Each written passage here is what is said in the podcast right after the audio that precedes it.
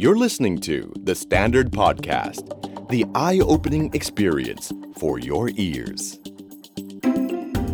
The Money Case by The Money Coach. Real money, real people, real problems. สวัสดีครับ สวัสดีคุณผู้ฟังทุกท่านนะครับ ขอต้อนรับเข้าสู่ The Money Case by The Money Coach ในซีซั่นที่ 3 นะครับแหมกลับมาแล้วดีใจจังเลยนะครับ เอาวเฮ้ย ขอเสียง ด้วย หน้ามาเราเยอะมากนะครับ อ่าและตอนนี้เป็นซีซั่นที่ 3 แล้วนะครับ ตอนนี้เนี่ยนะครับผมไม่ได้จัดคนเดียวแล้วเนาะ เพราะว่าแหม่เริ่มจะเหนื่อยนะครับ อยากจะมีคนมาช่วยนะครับ ในซีซั่นที่ 3 นี่ก็แหมมีน้องคนหนึงมาช่วยนะครับ ก็แนะนำให้รู้จักก่อนแล้วกันนะครับ ขอต้อนรับโคโฮสของเราครับ น้องโอมครับ โอมสิริวีรกุลครับ สวัสดีครับ ผม นะครับ เออนะครับน้องโอมก็จะมาช่วยในทุกๆ ตอนเลยนะครับ ก็จะได้มีการพูดคุยกันนะแลกเปลี่ยนมุมมองความคิดทางการเงินกันด้วยนะครับแม่สำหรับตอนแรกนี้นะครับสำหรับซีซั่นที่3ได้เปิดมาเนี่ยนะครับ หลังจากที่เราได้รัฐบาลใหม่นะครับ ครับ ต้องบอกเลยว่าช่วงนี้แฮชแท็กหนึ่งนี่ฮิตมากฮิตมากคือคำว่าค่าครองชีพ โอ้โห อ่าใครก็บอกว่าค่าครองชีพแพงอยู่ยากอยู่ ครับ ยากนะครับ ฟังโอมดีกว่าคนยุคใหม่อยู่ยากยังไง อยู่ยากยังไง คือจริงๆ ถ้าให้เทียบส่วนตัวเลยเนี่ย ครับ ผมเติบโตมากับข้าวมันไก่ซอเออเขาเรียกห่อละ 12 บาท 12 บ าท ไปหาที่ไหนตอนนี้วะ ปัจจุบันนี้อย่าง ครับ นี้ขั้ ผ น ม ต่ำก็ต้องมีสัก 35 40 ใช่ใช่ มันก็ ใช่ โตขึ้นมาเรื่อย ใช่ แล้วเจ๊แกแบบสับนะ แล้วก็ ครั เอา บ เอาอิโต้แบะไก่ ใช่ ทีนึ ครั ง บ นะเออ ใช่ แม่งได้น้อยชิบหาย ๆ เลย ใช่ นะ ครับ ไม่ไม่ไม่เน้นหนาฮะ ไม่เน้นหนา เน้นก ว้าง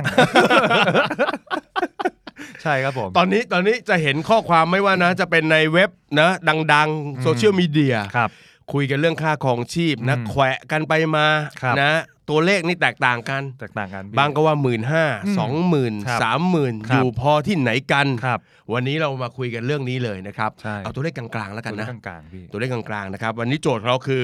เงินเดือน 20,000 ใช้ชีวิตอยู่ในเมืองจะรอดไหม อืม นะนะครับ ใช่ เรามีข้อมูลบางส่วน ใช่ นะครับที่อยากจะมาแชร์มาเล่ากันนะครับ คือผมก็ไปทำข้อมูลมาครับ ครับ ว่า ผม อยากรู้ว่าตอนนี้เรื่องค่าครองชีพของเมืองไทยเราเนี่ย เออ มันอยู่อันดับที่เท่าไหร่ เออ เฉลี่ยค่าเฉลี่ยแล้วค่าครองชี ค พ รับ มันประมาณไหนอะไรอย่าง ที่ เงี้ย มันบอกบอกแพงแพงแพงกันเนี่ย ใช่ครับ อย่าเอาความรู้สึกเอาข้อเท็จจริงมา ถูก ครับผม ครับก็ไปหาค้นข้อมูลมาจากเอ่อเว็บไซต์นัมเบโอ Numbeo นะครับเขา ครั ก็ บ บอกว่ากรุงเทพเนี่ยเป็นเมืองที่มีค่าครองชีพแพงที่สุดเป็นอันดับ 2 อาเซียน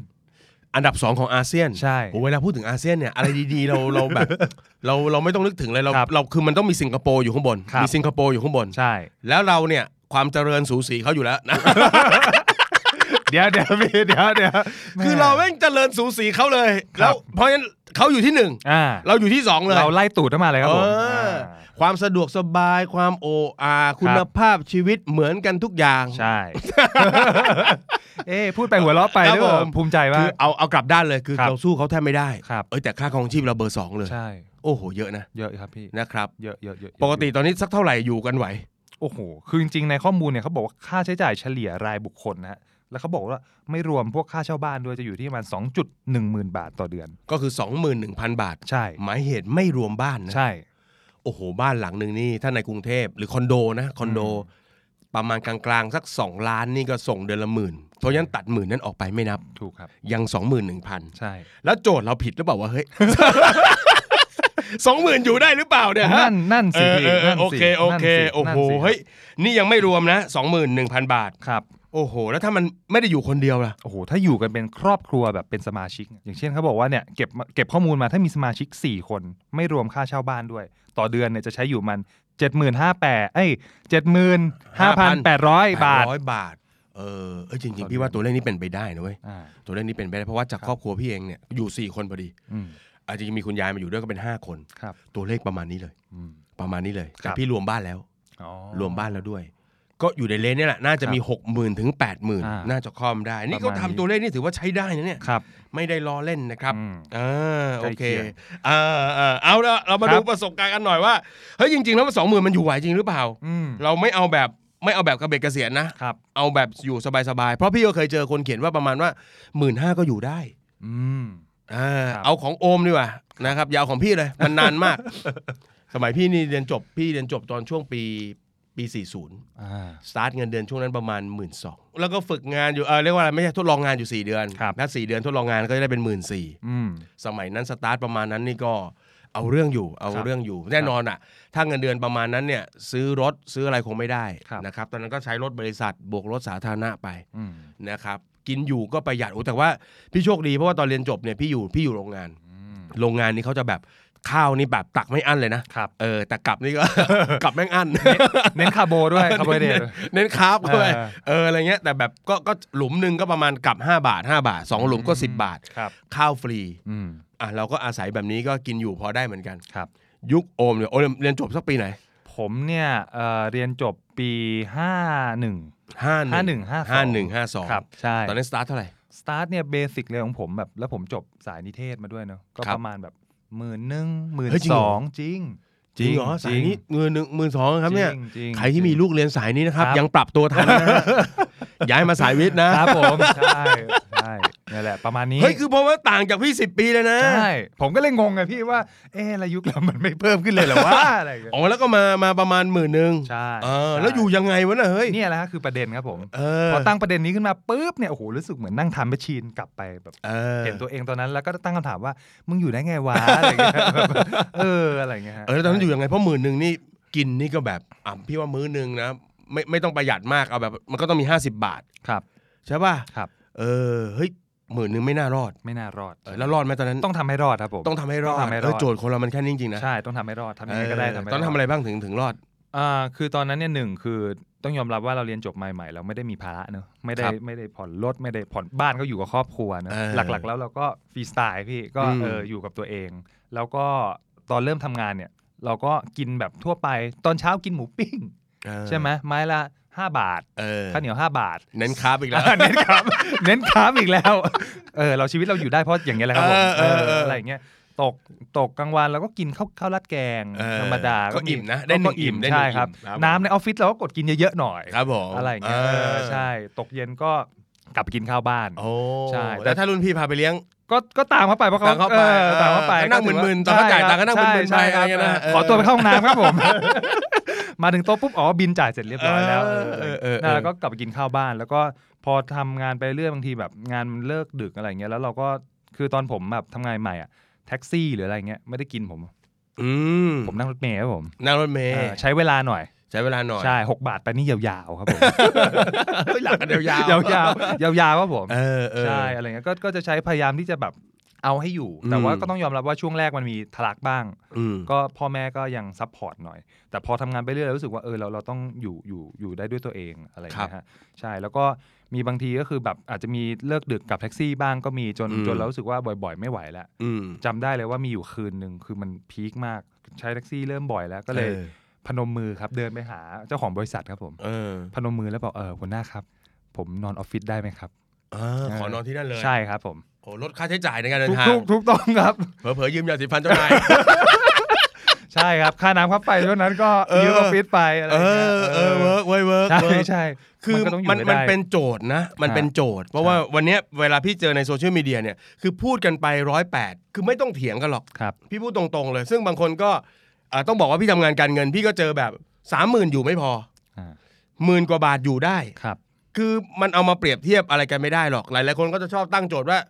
ก็เรามีต้นทุนชีวิตที่ไม่เหมือนกัน อืม ถูกไหม ครับ คนนั้นมีภาระตรงนู้นมีภาระตรงนี้ ครับ แต่มันคือโจทย์ของแต่ละคนไง ใช่ ถูกไหมเพราะฉะนั้นต้องบอกเลยว่าเฮ้ยถ้าเกิดว่าคุณได้โจทย์ไหนมา ครับ คุณมีภาระแบบไหนคุณก็ต้องหาทางพยายาม ครับ เพราะโจทย์ของเราไม่ใช่ไม่ใช่การมานั่งบ่นเนอะ ครับ โอ้ยให้น้อยว่ะ อืม ที่นี่ให้เงินเดือนน้อย ครับ ค่าครองชีพแพงรัฐบาลมันไม่จะทำจะไม่ทำอะไรบ้างเลยหรือไง อืม อันนี้ไม่ได้พูดแทนเขาที่พู ดแทนตัวเอง คืออย่างเงี้ยใช่ป่ะ ครับ คือมันบ่นไปแล้วชีวิตเราดีขึ้นหรือเปล่า ใช่ นะเพราะฉะนั้นถ้าเอาจะเอาแบบเป็นไกด์แล้วกันนะ ให้ ครับ น้องๆรุ่นใหม่ ซึ่ง อืม พี่ว่าช่วงที่น่าจะลำบากอยู่ช่วงใหญ่ ๆ ก็คือน่าจะช่วงละสัก 20 ครับ เริ่มต้นทำงานไปสักประมาณ 30เนี่ยซึ่งเป็นช่วงเรียกสร้างเนื้อสร้างตัวสร้าง ใช่ โปรไฟล์ ใช่ นะ ใช่ หน้าที่การงานเรายังไม่โดดเด่นเป็นสง่ามาก ครับ เงินเดือนยังไม่สูงเนี่ย ครับ ช่วงเนี้ยต้องอยู่ดูแลตัวเองให้รอด ใช่ ก็จริง ๆ ตอนได้เงินเดือนหมื่นหนึ่งเนี่ย คือก็บอกกับตัวเองแล้วแหละว่า โอเค ที่เราได้เพราะว่าหนึ่งเราเราไม่มีต้นทุนเรื่องความสามารถพิเศษอะไรใหม่ ๆ ที่เขาจะต้องยอมจ่ายเราแพง เอ เออ แต่สิ่งหนึ่งที่เรามีคือความอึดกับความขยัน เออ เรื่องนี้ต้องมี ใช่เรื่องเรื่องนี้ต้องมีและยิ่งที่พี่หนุ่มบอกว่าเนี่ยช่วงจบใหม่ๆ 20ถึง30เนี่ยเป็นช่วงที่เราต้องใช้แรงกับศักศักยภาพให้เยอะที่สุดอันนี้เห็นเห็นด้วย ใช่ใช่ เพราะว่าตอนได้เงินเดือนหมื่นหนึ่งเนี่ยเราก็ เราก็ไม่ได้พึงพอใจอยู่แล้วว่า อืม ชีวิตจะหยุดอยู่ที่หมื่นหนึ่ง โอ้แฮปปี้จังเลยอะ Happy ให้ตั้งหมื่นนึงเนี่ย อยากจ่ายภาษีครับผม แปดพันก็พอมั้ง อะไรอย่างเงี้ย เออ ก็ เออ ก็เริ่มตั้งเป้าว่าแบบเออเราเรามีแผนที่จะแบบพัฒนาความสามารถเนอะเรา เออ ค่อยๆ ขยับ อันนี้มันเป็นโจทย์ ครับ มันเป็นโจทย์นะครับ เพราะฉะนั้นถ้าเอาเป็นไกด์นะ เอาเป็นไกด์สำหรับเด็กๆรุ่นใหม่ที่ ครับ คุณเริ่มสตาร์ททำงาน ครับ จริงๆ ผมว่าอันดับแรกเลยอันดับที่หนึ่งนะอันนี้เราคุยก่อนในฐานะที่คนที่อาจจะยังไม่มีภาระอะไรนะครับ เพราะว่ามันมันก็มีเหมือนกันที่จบปุ๊บมีของแถมมาเลย อืม นะต้องส่งคุณพ่อคุณแม่ ครับ ต้องส่งน้อง อันนั้นผมเข้าใจคุณว่าอาจจะลำบากนิดนึง แต่เอากลุ่มแรกก่อนก็คือกลุ่มที่เฮ้ยคุณดูแลตัวเองคนเดียว อืม กลุ่มเนี้ยคนที่ดูแลตัวเองคนเดียวเนี่ยควรจะต้องเอาตัวเองให้รอด ครับ เอาตามหลักนะ ใช่ เอ่อหนึ่งก็คือเรื่องของค่าใช้จ่ายทั่วไป อืม มันต้องบริหารจัดการสักนิดหนึ่งจำได้ว่าของพี่เองเนี่ย อันนี้นี่พูดไปแล้วเดี๋ยวนะกลายเป็นเข็นอีกว่าหมื่นสี่สมัยนั้นภาระนะครับผม อ่า นี่สิบแปดล้านนะครับผม โอ้โหหนักอึ้งหนักอึ้งเลยครับ ไม่เป็นไรทำลืมๆไปก่อน คือโจทย์มันก็คือเราต้องมานั่งดูตัวเลขการเงินของเรา ครับ ว่ามันมีอยู่เท่าไหร่ ถ้ามันรู้สึกว่ามันน้อยมันกระมิดกระเมียน น้องเอ้ยเอากระดาษสักหนึ่งแผ่นมา อืม แล้วก็เขียนว่าค่าใช้จ่ายจริง ๆ ที่ ครับ เราจะต้องใช้จ่ายจริง ๆ เนี่ย เอาตามพื้นฐานความจำเป็นก่อน เดินทาง อืม กินอยู่ใช้จ่ายนะอาจจะมีเรื่องของการซื้อเสื้อผ้าอุปกรณ์อะไรบ้างเล็กน้อย รวมไปถึงเรื่องของจะไปกินข้าวกับฟงกาแฟนอะไรเงี้ยเฮ้ยพี่ว่าเขียนมันออกมา อืม เขียนมันออกมาให้ชัดว่าเฮ้ยเดือนเดือนหนึ่งมันต้องเท่าไหร่ยังไง ครับ เพราะว่ามันมีเยอะประเภทที่ว่าบ่นบ่นบ่นบ่น อืม แล้วก็ชอบพูดว่าเอ้ยตัวเองเนี่ยก็ดูแลตัวเองอย่างดีแล้วนะฉันก็ประหยัดที่สุดแล้ว แต่จริงๆนะคุณยังไม่ใช่ อืม คุณยังไม่ใช่ ครับ เรื่องเงินเนี่ยฝากเรื่องหนึ่งก็คือว่า เอ้ย เราอย่าไปคิดบ่อยให้มันฟุ้งอยู่ในหัว ถ้าฟุ้งอยู่ในหัวปุ๊บเราจะไม่เห็นรายจ่ายที่มันแอบเล็ดแอบลอดแอบไหลไประหว่างทาง ครับ เพราะฉะนั้นเรานั่งมานั่งคิดเลยว่าเอ้ยเดือนเดือนหนึ่งเราเนอะกินข้าวต่อมื้อประมาณเท่านี้ประมาณเท่านั้นเท่านี้ อืม ให้เราเห็นโจทย์เพื่อมันเป็นเหมือนงบประมาณ ครับ ประเทศชาติยังมีงบประมาณ โอ้โห แม้ว่าจะขาดดุลทุกปี แต่ว่าเออเราก็ไม่ต้องขาดดุลเหมือนประเทศชาติก็ได้ ครับ นะครับ เราก็มาได้เช็คไง คือคำเนี้ยสำคัญว่า คือมนุษย์เราเนี่ยยังไงก็ตามทุกจังหวะของชีวิตนะเราต้องควบคุมการเงินตัวเองให้ได้ ครับ นะครับ เพราะฉะนั้น อืม ตอนที่พี่เป็นหนี้เยอะๆตอนนั้นเนี่ยอันดับแรกเลยพี่มานั่งเขียน อืม แล้วบอกตัวเองเลยว่า วันนี้วันหนึ่งเราไม่ควรกินเกิน 200 อืม วันหนึ่งเราไม่ควรกินเกิน ครับ 300 เราจะรู้ตัวเรา อื เสมอ า เอออันเนี้ยมันคือสิ่งสำคัญ ครับ นะครับ อืม อ่าสเต็ปถัดมาคือการคอนโทรลตัวเอง คือพอเราทำงบอะไรต่างๆ ได้หมดแล้วเนี่ยพอถึงเวลาจริงๆนะมันก็มีอาเพศ อ่า มันก็มีอาเพศ เราก็เป็นคนที่แบบเนอะยิ่งถ้าเกิดใครกัลยาณมิตรเยอะเนี่ย ครับ ยิ่งอย่างพี่เนี่ยกัลยาณมิตรเยอะชิบหาย มากันเยอะตลอดอย่างเงี้ยนะเราก็แบบเราต้องหัดดูบ้างว่าอะไรที่มันไปร่วมได้ อะไรที่มันไปร่วมไม่ได้ ครับ ก็เบาๆลงบ้าง อ่า ว่าเบาๆลงบ้าง ครับ ก็จะดีต่อสุขภาพ แล้วก็ดีต่อกระเป๋าสตางค์เราด้วย ถูกต้องพี่ นะครับไม่ใช่ว่าใครชวนอะไรก็ไปหมด โอ้โหนี่ตัวจบเลยเนี่ย ตัวจบเลย เออ ฮะอันนี้เป๊ะ เลย เละทุกครั้ง อ่า ถูกไหมเราตั้งใจว่าเราจะกินว่าวันละ 200 เราเจ ครั อบ แบบนั้นไปหนักๆทีนึงก็หมดเลย ครับ นะอันนี้คือเบสิกก่อน ใช่ ตั้งงบแล้วก็คอนโทรล อืม นะฮะ อ่า อันนี้คือที่ทำตอนนั้น ฮะผมก็มีเทคนิคเหมือนกันครับหลังๆเนี่ยเว ครั ลา บผม แบบว่าเริ่มค่อนเข้าแบบกลางเดือนแล้วอะไร เอ เงี้ อย มีคนมาชวนไปท่องไปเที่ยวไป เออ กินไปดื่ม บอกหยุดเลยครับ ตอนนี้ผมทำ IF เออนะ ฟาสติ้ง ครับผมฟาสติ้งอยู่ ครั ฮะ บ จริงๆไม่ให้แล้วครับเงินหมดแล้ว รู้สึกจะฟาสติ้งแต่วันที่ห้า แล้วนะคืออ๋อเราก็บอกว่าช่วงนี้เราเราเราแบบนะ อ่า คุมคุมน้ำหนัก คุมน้ำหนักอยู่ อ่าไม่กินอะไรแบบฟุ่มอะไรนะฟุ้งเฟ้อฟุ่มเฟือย า เยอะแยะเกินไป ครับ ใช่ไหมแล้วเรา อ่ ฟาสติ้ง24 ชั่วโมง งด กลั เลย บบ้า วัน นนั้น กลับบ้านกรอกมาอ่ากมีึ่งสำเร็จรูป ใช่ เลย ครับ นะฮะ อืม โอ้โห เข้าใจ เออแล้วก็เป็นเทคนิค ครับผม ก็เป็นเทคนิค คือบางทีเราไม่ต้องไหลมาก อ่า พี่ว่าพี่ว่าคนส่วนใหญ่เนี่ย พอเวลาเห็นสภาวะการเงินตัวเองมีปัญหาหลายคนก็ตั้งใจ อืม ไอ้เรื่องทำงบเนี่ยที่บอกไปเมื่อกี้พี่ก็เชื่อว่าหลายคนทำได้ ครับ แต่ไอ้ยากคือการควบคุม อืม นะเพราะฉะนั้นไอ้การควบคุมเนี่ยมันต้องคุมตัวเองอย่าไหลกับเขามาก อืม นะถ้าเกิดเราไม่ได้แบบเงินถุงเงินถังอย่างเขา เงินเหลืออย่างเขา ครับ เราก็ต้องรู้ว่าเฮ้ยบางเรื่องเราก็ดึงดึงๆไว้บ้าง อืม ไม่ต้องไปร่วมทั้งหมดก็ได้ ครับ นะอันนี้ก็ช่วยได้ เห็นด้วยเลย นะฮะ เห็ด้วยเลยครับ แล้วก็อีกเรื่องหนึ่งถ้าเป็นไปได้ก็คือ ในวัยเนี้ยถ้ายังไม่จำเป็นนะครับ ครับ แหมพูดว่าจำเป็นเดี๋ยวมันก็จำเป็นกันหมด วะยิ่งไอแฮชแท็กของมันต้องมีนะ อ่า อะไรที่ยังไม่ต้องรีบเป็นหนี้อะ อืม นะก็จะดี ครับ นะครับ เพราะว่าเมื่อไหร่ก็ตามที่เราเป็นหนี้เนี่ยเจ้าหนี้อะไรอ่ะถ้าหนี้บ้านมันก็ต้องสู้กันยาวๆ 360 เดือน ใช่ หนี้รถก็สู้กันยาวๆ60 เดือน ครับ ผ่อนของก็ต้องมี 10 เดือน ม 6 เดือน ครับ เพราะฉะนั้นเมื่อไหร่ก็ตามที่เรามีสภาวะหนี้ขึ้นมานะครับภายใต้การดูแลการเงินของเราที่มันยังไม่ดีเนี่ย ครับ ก็รับประกันได้เลยว่าเราอาจจะต้องแบบกินอยู่ประหยัด อืม นะ fasting กันทั้งปีอะ ทั้งปี fasting ใช่ ทั้งปี ฮะ เออ เออ แล้วมันมันไอไอการทำแบบนี้นานๆนะคนเราเนี่ยถ้าเผลอไปฟุ่มเฟือย อืม แล้วบอกตัวเองว่าไม่เป็นไรเว้ยเดี๋ยวเดี๋ยวเดี๋ยวเราเราค่อยประหยัดกัน อ่า อีกทีหนึ่งก็ได้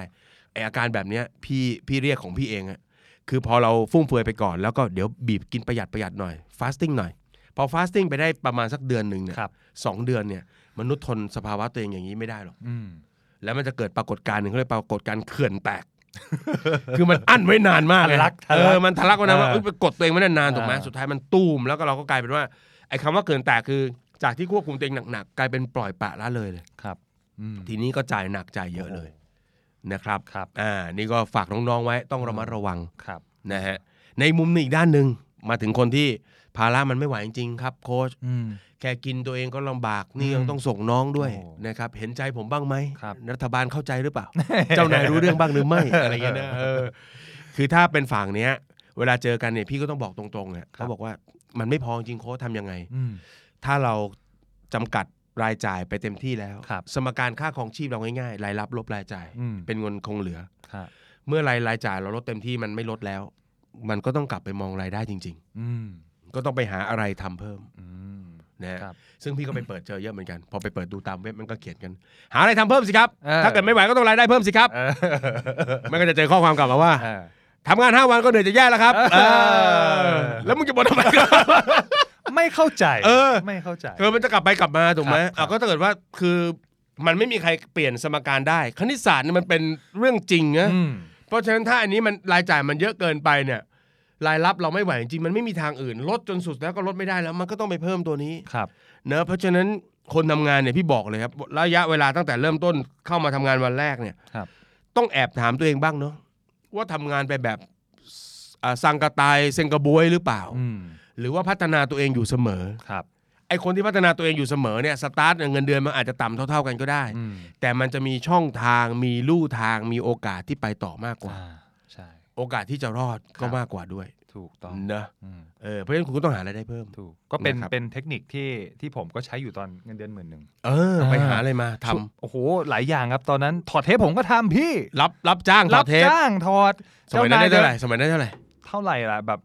สามสี่ร้อยอะไรเงี้ รับยหมดเลย ออรับหมดอะไรเงี้ย ไม่ดูหมิ่นครับ เงินหลักร้อยผมก็เอาครับผม เฮ้ยแต่จริงๆตอนที่เรากำลังถอดเทปอยู่เราได้ฟังเรื่องที่เป็น ใช่ ประโยชน์นะ ใช่ครับผม เรามีสกิลที่เพิ่มขึ้นนะ ใช่ เออเพราะฉะนั้นตอนเริ่มหารายได้เพิ่มอย่าไปดูถูกเงินที่น้อย ครับ ๆเพราะเพราะว่าเดี๋ยวพอมันทำไปนานๆความเชี่ยวชาญมันมี ครับ ทำได้เร็วขึ้น ครับ เรทการสร้างเงินก็เยอะขึ้น ใช่ อ๋อนี่เรายังไม่ถามน้องมันนะว่าแกะเทปอะไร ตอนนั้เออนอ อ ยู่ออฟฟิศนี่คือฟังใส่หูฟังฟังไอเราก็เวลานายเดินมาเราก็ต้องโยกหัวครับผม อ๋อไหนก็คิดว่า ฟังเพลง อ๋อที่ไหนได้ครับ ถอดเทป รับงานนอกครับผม อ่ ตอนนี้เจ้านายฟังอยู่ด้วยหรือเปล่าไม่รู้นะครับ ครับผม ครับอมสิริครับอมสิริครับที่เคยทำงานด้วย อ่า อันนี้ก็ทำ ครับ แล้วก็หางานพิเศษ ใช่หางานพิเศษ นะอู้สมัยพี่เป็นนี่พี่ก็ทำฮะพี่รับสอนพิเศษ อืม รับสอนพิเศษเนาะเราก็นั่งคิดง่ายๆว่าน้องคนหนึ่งมาเราสอนชั่วโมงหนึ่งสองร้อย ครับ เขามาเรียนพร้อมกันเป็นเพื่อนกันเนาะ อืม ห้าคนก็พันหนึ่ง อืม สอนสองชั่วโมงก็สองพัน ครับ ถูกไหมตอนนั้น ครับ เป็นหนี้เงินไม่พอใช้มันก็มีอะไรก็ก็แก๊กแก๊ก ครับ รอดไปได้ อืม คือคนที่จะหารายได้เพิ่มพี่ให้หลักคิดอย่างนี้หนึ่งก็คืออย่าไปคิดว่าโอ้โถพี่ไม่ใช่เทวดานะพี่ อืม พี่เริ่มทำอะไรใหม่ ๆปุ๊บเงินจะหลั่งไหลมา อย่าไปคิดอย่างนั้น สิ่งที่เราต้องการคือกระแสเงินสดที่มันพอทำให้อะไรฮะการเงินเรามันคล่องขึ้นอีกสักหน่อย ใช่อืม ถูกไหมเพราะฉะนั้นหนึ่งก็คือตั้งโจทย์ก่อนว่า เราจะลองเราจะทาย ครับ ถูกไหมมันอาจจะได้น้อยหน่อย แต่พวกนี้มันชอบตีนะแหมเงินเนี่ยถ้าได้อีกสักห้าพันก็กินสบายเลย อืม แต่ว่าไอ้งานจ็อบนี่มันได้พันเดียว อืม เอ๋อมันก็ต้องเริ่มจากพันหนึ่งก่อนทั้งนั้นถูกไหม ครับ อีกหน่อยเราทำเก่งทำคล่องมันก็ไป ครับ ต่อได้ ครับ นะครับ แล้วก็สองครับโจทย์อย่าไปมองตัวเลขใหญ่ ครับ ๆ เช่น เราอยากได้เงินสักพันหนึ่งหมื่นหนึ่งนะครับ เรามองแค่ว่าเฮ้ยเราให้ได้งานเข้ามาก่อน อืม ฝึกความเชี่ยวชาญก่อน ครับ แล้วอย่ามองแต่ตัวเงิน อืมจริง อันนี้เห็นด้วยเห็นด้วยอย่างยิ่ง มองทักษะและประสบการณ์ที่ ครับ มันผ่านแล้วก็พัฒนาไปเรื่อย ครับ ๆนะครับ เห็นด้วย เล่าส่วนตัวให้ฟังนิดหนึ่งตอนที่พี่เป็นหนี้พี่ไป เอาความรู้สมัยทำงาน ก็ ครับ คือเราทำงานวางแผนระบบอะไรต่างๆ ให้กับโรงงาน ครับ ถ้าเราเก็บความรู้นั้นไว้เนี่ยเราก็จะได้เงินเดือน 14,000 บาทต่อไป อืม แต่เรามีความรู้สึกว่าอันเนี้ยไอความรู้เนี้ยมันไปช่วยโรงงานที่เขาเล็กกว่าเราได้ ครับ เขาระบบสู้โรงงานเราไม่ได้ได้ อืม เราก็เลยโทรไปติดต่อ โทรไปติดต่อว่าจะเข้าไปเป็นที่ปรึกษาให้ อืม สมัยนั้นพี่รับแบบไม่ไม่คิดค่าเหนื่อยนะ อืม ทำให้ฟรี ครับ จนเขาตกใจว่าไอ้นี่มันจะเป็นสปายมาสอดแนมโรงงานเราหรือเปล่า อ่า ปรากฏว่าพอเราไปทำงานจริงๆเขาเห็นเราไปทำงาน แล้วเราไปทำแบบตั้งใจคือโจทย์คือยังไม่เอาเงิน ครับ แต่ขอว่าถ้าเรามีสกิลปุ๊บ เราจะได้เปิดรับงานอื่นๆต่อไปได้ว่า เวลาไปทำงานหนึ่งโปรเจกต์เนี่ยมันต้องรู้อะไรบ้าง อืม เพราะเรายังไม่รู้ ครับ พูดง่ายๆคือ เราอัญเชิญเข้ามาเป็นหนูอะ อืม หนูทดลองแล้วเราจะไปกล้าเก็บตังค์เขาหรือ อืม เออพอไปทำสัก3ามสี่ครั้งก็บอกหูยถ้าถ้าคุณตั้งใจทำขนาดนี้ เราไม่ให้เงินไม่ได้ อืม ก็เริ่มจากให้เป็นค่ารถกลับบ้าน ครับ 3,000 บาทต่อครั้ง อืม ก็ทำงาน 1 วันก็ได้ 3,000 หลังจากนั้นมันก็เปลี่ยนอะพอเราทำปุ๊บเราเก่งขึ้นเอ่อจากงานเนี้ยที่เราไม่ได้เงินเลย ปลายทางสุดท้ายเนี่ยงานที่ปรึกษาของโรงงานอุตสาหกรรมของพี่เนี่ย ครับ เปลี่ยนเป็นชั่วโมงละห้าหมื่น อื้อหือ มันเริ่มจากจุดเล็ก ๆ อย่างนั้น อื มันไม่ใช่อยู่ดีๆปะโท จะไปแบมือขอเลยอะไรอย่างเงี้ยไม่ โอ้ยได้ขาดใช้อยู่หมื่นหนึ่งทำอะไรดีว่าได้หมื่นหนึ่งใจเย็นๆไอ้น้อง เ ต้องสองทาง ครั เอง บ ก็คุมรายจ่ายเองด้วย อ่า แล้วก็เองหารายได้เสริม อืม แล้วพัฒนาตัวเองไปเดี๋ยวมันไปถึงจุดหนึ่ง ครับ เออเดี๋ยวมันจะเหมือนกับสังทองนะ มีมนต์เรียกเนื้อเรียกปลา เออ มันต้องเป็นอย่างนั้น ครับ ไม่มีใครมาถึงก็เป็นโปรเฟชชั่นอล ใช่ นะก็แนะนำไว้ อืม นะครับอ่า เป็นจุดจุดหนึ่งที่เห็นด้วย เพราะว่าอย่างทำงานที่บริษัทเราก็ทำงานกับเด็กรุ่นใหม่เนอะที่เห็นได้ชัดคือจุดร่วมในเรื่องของความอดทนหรือรอหรืออะไรสักอย่างเนี่ย ครับ มันดูเบาบางลงเหมือนกัน เอ เอ อ อ อันนี้ไม่แน่ใจไม่ ครับ แน่ใจ เพราะว่าจริง ๆ คนเราต้องบอกฮะ ทุกคนถ้าเป็นเรื่องการเงินเนี่ย ครับ พอเรามีปัญหามันก็กวนจิตกวนใจ อืม แต่เวลาเราจะจัดการกับปัญหาเนี่ยต้องคิดแบบยั่งยืน ครับ เนอะมันเรา อื ไม่ ม คิดแบบว่าเฮ้ยทำยังไงให้มันหลุดพ้นรอดไปอะไรเงี้ยนะครับแล้วหลายหลายคนก็เริ่มมีความคิดแบบที่นี่ให้เงินน้อย ืม ก็อยากจะหาที่ใหม่ ครับ ๆนะครับ จริง ๆ 10 ปีแรกของการทำงานเนี่ยที่อยากจะฝากก็คือว่าเฮ้ยลองลองเขาเรียกเทรดออฟเนอะ อืม หรือว่าที่ที่เราทำงานด้วยอาจจะไม่ได้ให้รายได้ที่สูง แต่ถ้าเขาเปิดโอกาสให้เราได้ได้ลองทำงานหลากหลายนะครับ แล้วก็มีมีสิ่งที่มันจะเสริมประสบการณ์เราได้เยอะๆเนี่ยเฮ้ยอันนั้นอาจจะมีค่ามากกว่า อืม นะครับเมื่อเทียบกับเอ่อพี่เคยทำงานในโรงงาน แล้วก็เจ้านายก็สั่งให้ทำหลาย ๆ อย่างพอมาทำธุรกิจส่วนตัวของตัวเองเลยรู้ว่าเฮ้ยการที่เขาเปิดให้คุณทำตรงนั้นเนี่ยจริงๆมองอีกมุมหนึ่งเขาเสี่ยงนะเว้ยเฮ้ย อืม เอาเด็กที่ไหนไม่รู้มาลองทำไอ้เนี่ยนะเนาะว่าพัมของเขาพังถูกไหมทำไปมีปัญหากับลูกค้าเขาก็ต้องไปเคลียร์เป็นเรื่องใหญ่โต เพราะฉะนั้นคุณมีสนามเด็กเล่นอันหนึ่งเว้ยที่คุณได้ฝึกได้ลอง เพราะฉะนั้นคุณอาจจะเนี่ยเงินอาจจะเป็นตัวรองลงไปก็ได้นะแต่เลือกทำงานที่มันจะมีสกิลที่มันจะไปต่อได้ ครับ เนอะอาจจะตั้งโจทย์ไกลๆก่อนว่าหูยวันหนึ่งคุณจะคุณจะทำอะไร อืม นะตรงนี้อาจจะช่วยได้ ครับ เพราะฉะนั้นมันเหนื่อยหน่อยในการดูแลการกินอยู่ อ่า ในช่วงเวลาหนึ่งเนอะแต่ว่ามันคุ้มมันคุ้มในระยะยาวนะครับ ครับ อ่าอมสิริมีอะไรอยากจะฝากน้องๆไหมสำหรับน้องๆที่กำลังเพิ่งเริ่มทำงาน เพิ่งเริ่มทำงาน หรือเอาจริง ๆ 2 0,000 มันเอากินอยู่ไหมว่าในมุมของอมสิริครับต่อไปนี้เป็นคำตอบของอมสิรินะครับถ้าเกิด โอเค มีปัญหาเคลียร์กับอม โอ้โยนแบบนี้เลย เออ แบบนี้ครับก็จริงๆ โดยส่วนตัวเชื่อว่าถ้าคิดว่าจะรอดมันก็ต้องรอดแหละพี่ แต่อยู่ที่ว่าเราจะรอดด้วยวิธีไหน เออ เอออะไรเงี้ยแล้วก็มองอย่างหนึ่งคือเอ่อยุคที่ผมเพิ่งจบกับน้องๆที่เพิ่งจบในยุคเนี้ย เออ เครื่องไม้เครื่องมือในการหารายได้สร้างรายได้อะ อืม มันแตกต่างกันมาก อืม ใช่ สมัยนี้คนจะสร้างรายได้จากการขายเสื้อมือสองที่ไม่ได้ใส่แล้วเพื่อเอามาเป็นรายได้เสริมอะไรเงี้ยช่องทางคือแต่ก่อนผมก็เคยขายของนะครับ เออ ที่ตลาดนัดไอเสื้อผ้ามือสอง เอ เนี่ย อ เออผมต้องไปเช่าพื้นที่เขา เออ อะไรเงี้ยแต่เดี๋ยวนี้แบบถ้าจะทำรายได้จากตรงนี้ไม่ต้องเช่าก็ได้ คือ ใช้ ช่อง ออน ทาง ไล มัน น์ ง่ายขึ้น ใช่ ผมรู้สึกว่าโอกาสมัน คุณ มัน คุณไป ง่าย ตั้ง ขึ้น แผงที่หนึ่งเนี่ย คนจะซื้อคุณก็คือคนเดินผ่านตรงนั้น ถูกต้อง แล้วคนที่เดินผ่านก็ไม่ได้ซื้อคุณทุกคน ถูกต้อง ถูกไหม ถูกต้อง แต่ในขณะที่ออนไลน์ใช่คนที่เห็นคุณอาจจะไม่ได้ซื้อทุกคน แต่เปอร์เซ็นต์ของคนที่เห็นน่ะ ใช่ มันเยอะกว่ามาก ถูกต้อง เพราะฉะนั้นคุณอยู่ในยุคที่มีโอกาสสูงมาก ใช่ นะครับ คือจริง ๆ ประเด็นตรงนี้เนี่ย ตอนแรกที่มาที่หยิบหยิบมาหยิบมาคุยกันเนี่ยนะครับเราไม่อยากเกลี่ยวมาว่ากินข้าวเท่านั้น เออ ทำอะไรเท่านี้เพราะว่า ครับ ชีวิตแต่ละคนมันไม่เหมือนกัน ถูก นะครับเอ่อสิ่งที่อยากจะฝากเนาะอาจจะเป็นทิ้งท้ายนะครับ อยากจะฝากก็คือ วันเนี้ยพอเวลาเปิดเข้าไปในโซเชียลมีเดียเจอข้อความแบบนี้ ถ้าใครลองไปอ่านคอมเมนต์ ครับ เราก็จะเจอทั้งคนที่อยู่รอดได้ อ่า และคนที่อยู่รอดไม่ได้ ครับ ไอคนที่อยู่รอดได้ก็จะมีเหตุผลร้อยแปดว่าเขากินอยู่ประหยัดอะไรยังไง อืม คนที่อยู่รอดไม่ได้ก็จะบอกกลับมาว่า เฮ้ย ต้นทุนชีวิตคนเรามันไม่เหมือนกันเว้ย อืม ถูกไหมมันไม่จำเป็นจะต้องเป็นอย่างนั้น คุณ ครับ ไม่เหมือนผม คุณไม่ได้เป็นอย่างนั้นอย่างนี้ สุดท้ายที่มานิโคสอยากจะฝากครับ ง่ายๆ สั้นๆเลย ถ้าคุณบอกว่า 20,000 ต่อเดือน 1 5ื่นต่อเดือน 1 8ื่นต่อเดือนมันใช้ไม่พอ อืม มันใช้ไม่พอ พอถามว่าทำไมใช้ไม่พอ ก็หลายคนก็จะบอกว่าต้นทุนชีวิตมันไม่เหมือนกัน อืม ถ้าต้นทุนชีวิตไม่เหมือนกัน งั้นเราถาม คุณเวลาคุณใช้ชีวิตเนี่ยเนาะถ้าต้นทุนชีวิตคุณเยอะ เงินคุณเหลือน้อย หรือแทบไม่เหลือเลยเขาเรียกว่าชีวิตขาดทุน อืม แล้วตอนชีวิตขาดทุนคุณมีความสุขไหม ใช่ก็สินค้าสองอย่างต้นทุนมันต่างกัน วิธีที่ทำให้ชีวิตมีกำไรง่ายมาก มันก็ต้องมียอดขายที่ต่างกันน่ะ ครับ ถูกไหม อืม เออถ้าคุณลดราคาลดต้นทุนคุณมาไม่ได้ เพราะมันเป็นเรื่องที่คุณต้องจ่าย เป็นพ่อแม่ที่ต้องเลี้ยงดูนะเป็นคุณภาพชีวิตที่คุณอยากจะได้ เป็นน้องที่ต้องเลี้ยต้องส่งต้องเลี้ยง เป็นเด็กมหาลัยที่ต้องดูแล อะไรของคุณผมไม่รู้ เมื่อต้นทุนคุณต่าง ครับ แต่โจทย์ของเราก็คือเราอยากมีความสุขทางด้านการเงินเหมือนกัน อืม คนจะมีความสุขทางด้านการเงินได้ก็คือ การเงินมีกำไร ครับ ต้นทุนคุณแพงกว่า คุณก็ต้องหารายได้ให้มากกว่า ครับ อย่ามาบอกว่าเหนื่อย อืม ถ้าคุณยืนยันที่จะยืนอยู่กับต้นทุนแบบนั้น ครับ นะครับ แล้วถ้าผมถามกลับก็คือ ถ้าเราบอกว่าโอ้ยถ้าต้องทำอะไรมันเหนื่อย โค้ดแค่นี้ 5 วันก็นั่นแล้ว แล้วกับชีวิตที่ติดลบ อืม กับชีวิตที่ติดอ่าที่คุณไม่พอคุณเหนื่อยไหม ครับ ถ้าคุณบอกว่ายังทนได้ไม่เป็นไร ใช้ชีวิตของคุณในแบบนั้นต่อไป อืม แต่ถ้าคุณบอกว่าเหนื่อยไม่ไหว อืม นะครับสู้นะครับ ต้องสู้ชีวิตต้องสู้เคยฟังไหม ทุกวันนี้ก็สู้ครับ อ่านะครับ เออ ก็ฝากไว้นะครับ ฝากไว้นะครับ การเงิ คน รับ ทุกคนก็เป็นเรื่องส่วนบุคคล เพราะฉะนั้นเราไม่ต้องมาเปรียบเทียบกันหรอก ครับ ว่าเงินเท่าไหร่พอ อืม นะครับ ก็ไม่ว่าคุณจะได้เท่าไหร่ โจทย์ของคุณคือทำให้มันพอ ครับ และถ้าเงินที่ได้อยู่มันไม่พอก็ต้องหาเพิ่มต้องสู้นะครับ เพราะหนึ่งชีวิตครับ เราอยู่เพื่อมีความสุขนะครับ ก็ขอให้ทุกคนมีกำไรกับชีวิตทุกคน ครับ นะครับ เอพิโซดนี้ลาไปก่อนนะครับ ขอให้มีความสุขกับเงินที่มีนะครับ แล้วพบกันตอนหน้า สวัสดีจ้ะ สวัสดีครับ ติดตามทุกรายการของ The Standard Podcast ทาง Spotify, YouTube และทุกที่ที่คุณฟัง podcast ได้แล้ววันนี้ The Standard Podcast Eye Opening for Your Ears